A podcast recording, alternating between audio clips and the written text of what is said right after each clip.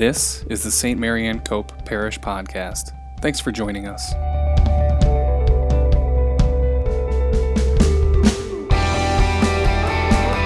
St. Mary Marianne Cope Parish is the community of Catholic believers from Lakeland and Solvay, New York, located in Syracuse.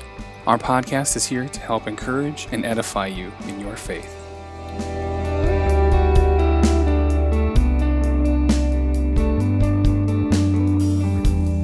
It is a source of awe and wonder to me that 3,500 years before the birth of Christ, Melchizedek was offering bread and wine on an altar of sacrifice.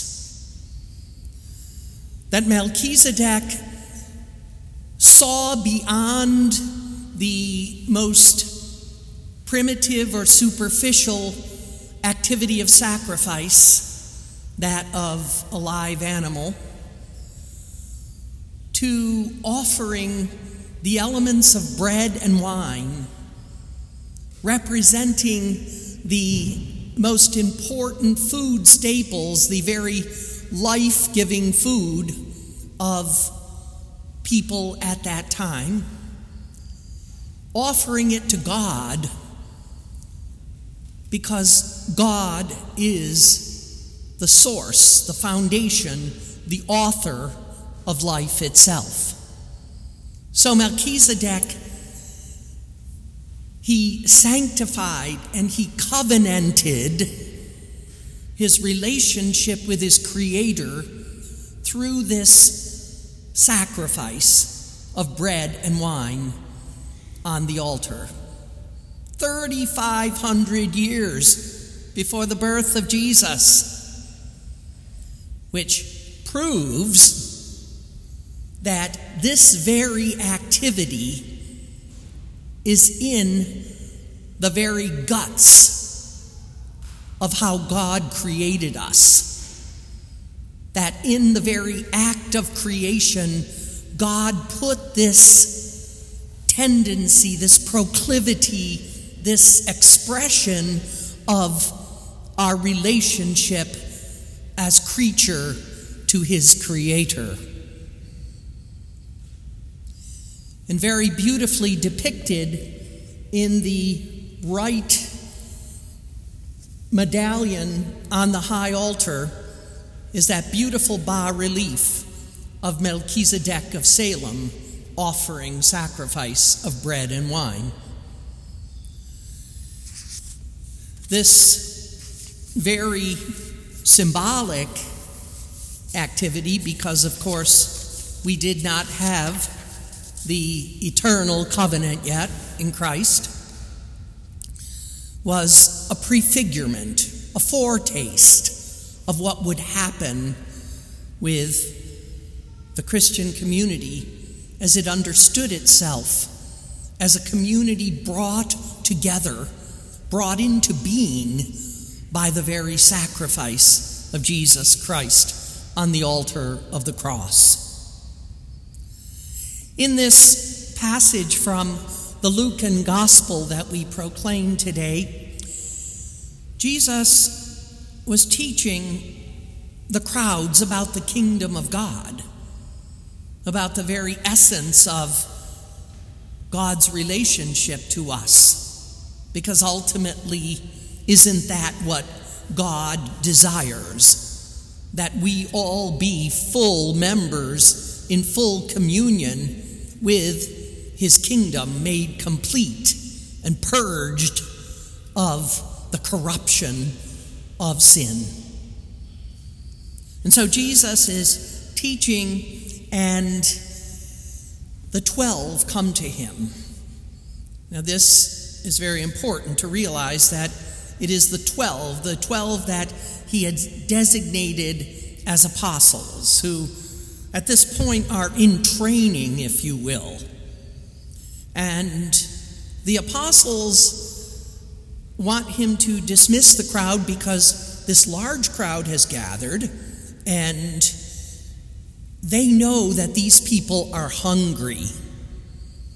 But again, their idea of hungry is very superficial. And so they exhort Jesus to dismiss the crowd, tell them to head home before it gets dark. Because, of course, ancient peoples couldn't travel in the dark. But Jesus says to them, If you think they're hungry, you feed them. And again, they get it wrong. They think he's talking about bread and whatever else they ate, fruit. He's talking about what their real hunger needed to satisfy. And so they say to him, We have five loaves and two fish. That's not enough. But really, what they were saying to him was that they really did have enough, but they were not aware of it. They were not yet inclined, they did not yet have that proclivity to accept the grace of the power they had been given.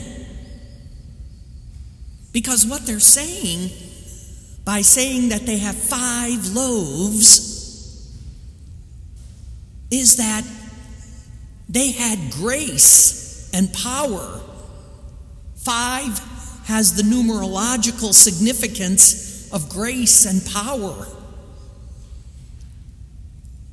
And two fish, they had the fullness of the presence of the divine commingled with human nature, the two natures of Christ Himself.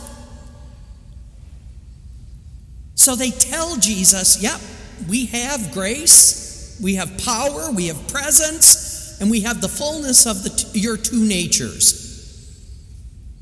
But they don't know what they're saying. Until Jesus says, Get the people disposed. Organize them so they have the right attitude. So they're not just a blob of humanity. So they're not just this huge crowd. But rather that they are individuals who are relating to one another in a way that they take care of one another, that they support one another, that they help one another to satisfy the deepest longings of their hearts and souls. And so when they do, Jesus takes the five loaves and the two fish, and the first thing he does is he looks up to heaven.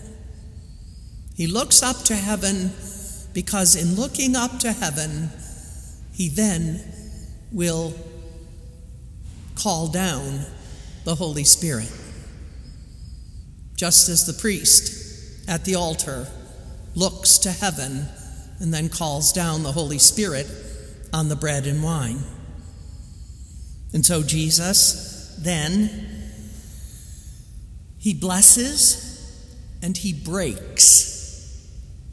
Again, the classic Eucharistic signals in the New Testament bread blessed and broken indicates Eucharist, just like at the Emmaus miracle. He blessed the bread, he broke it, and they recognized him.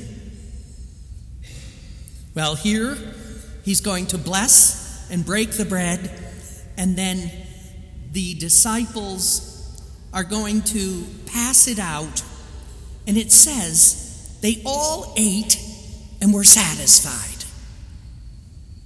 Well, what happened to darkness is coming and we have a mess of people here, and they all ate and were satisfied. Well, because, of course, the Eucharist is, as the Second Vatican Council called it, the source and the summit of Christian life. It is the very activity that defines the church, that defines the mystical body of Christ. And it gives us our identity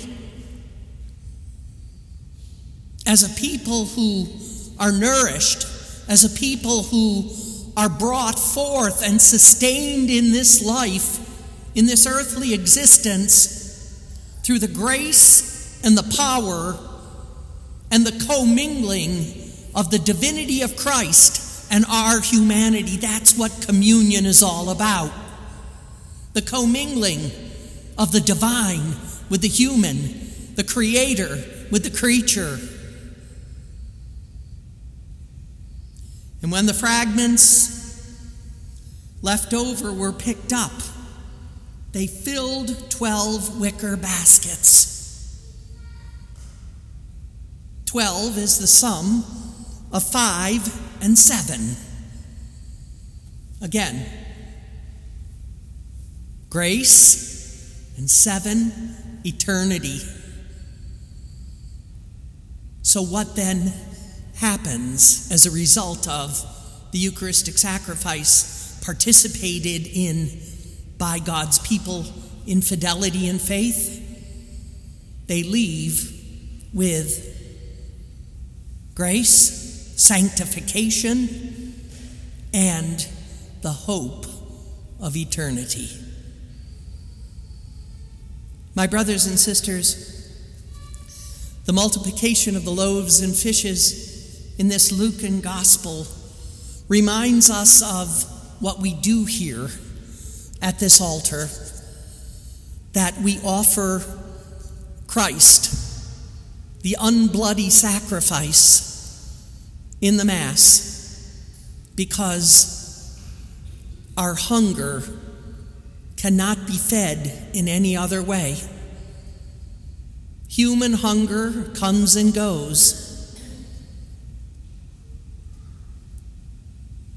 But eternal hunger can only be satisfied by the hope and the promise and the grace of redemption.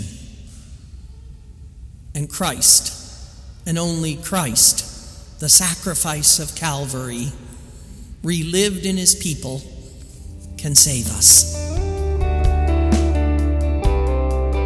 Thanks for joining us on the St. Marianne Cope Parish podcast. If you have questions about St. Mary Marianne Cope Parish, our locations, or any of our ministries, visit us online at stmariannecope.org.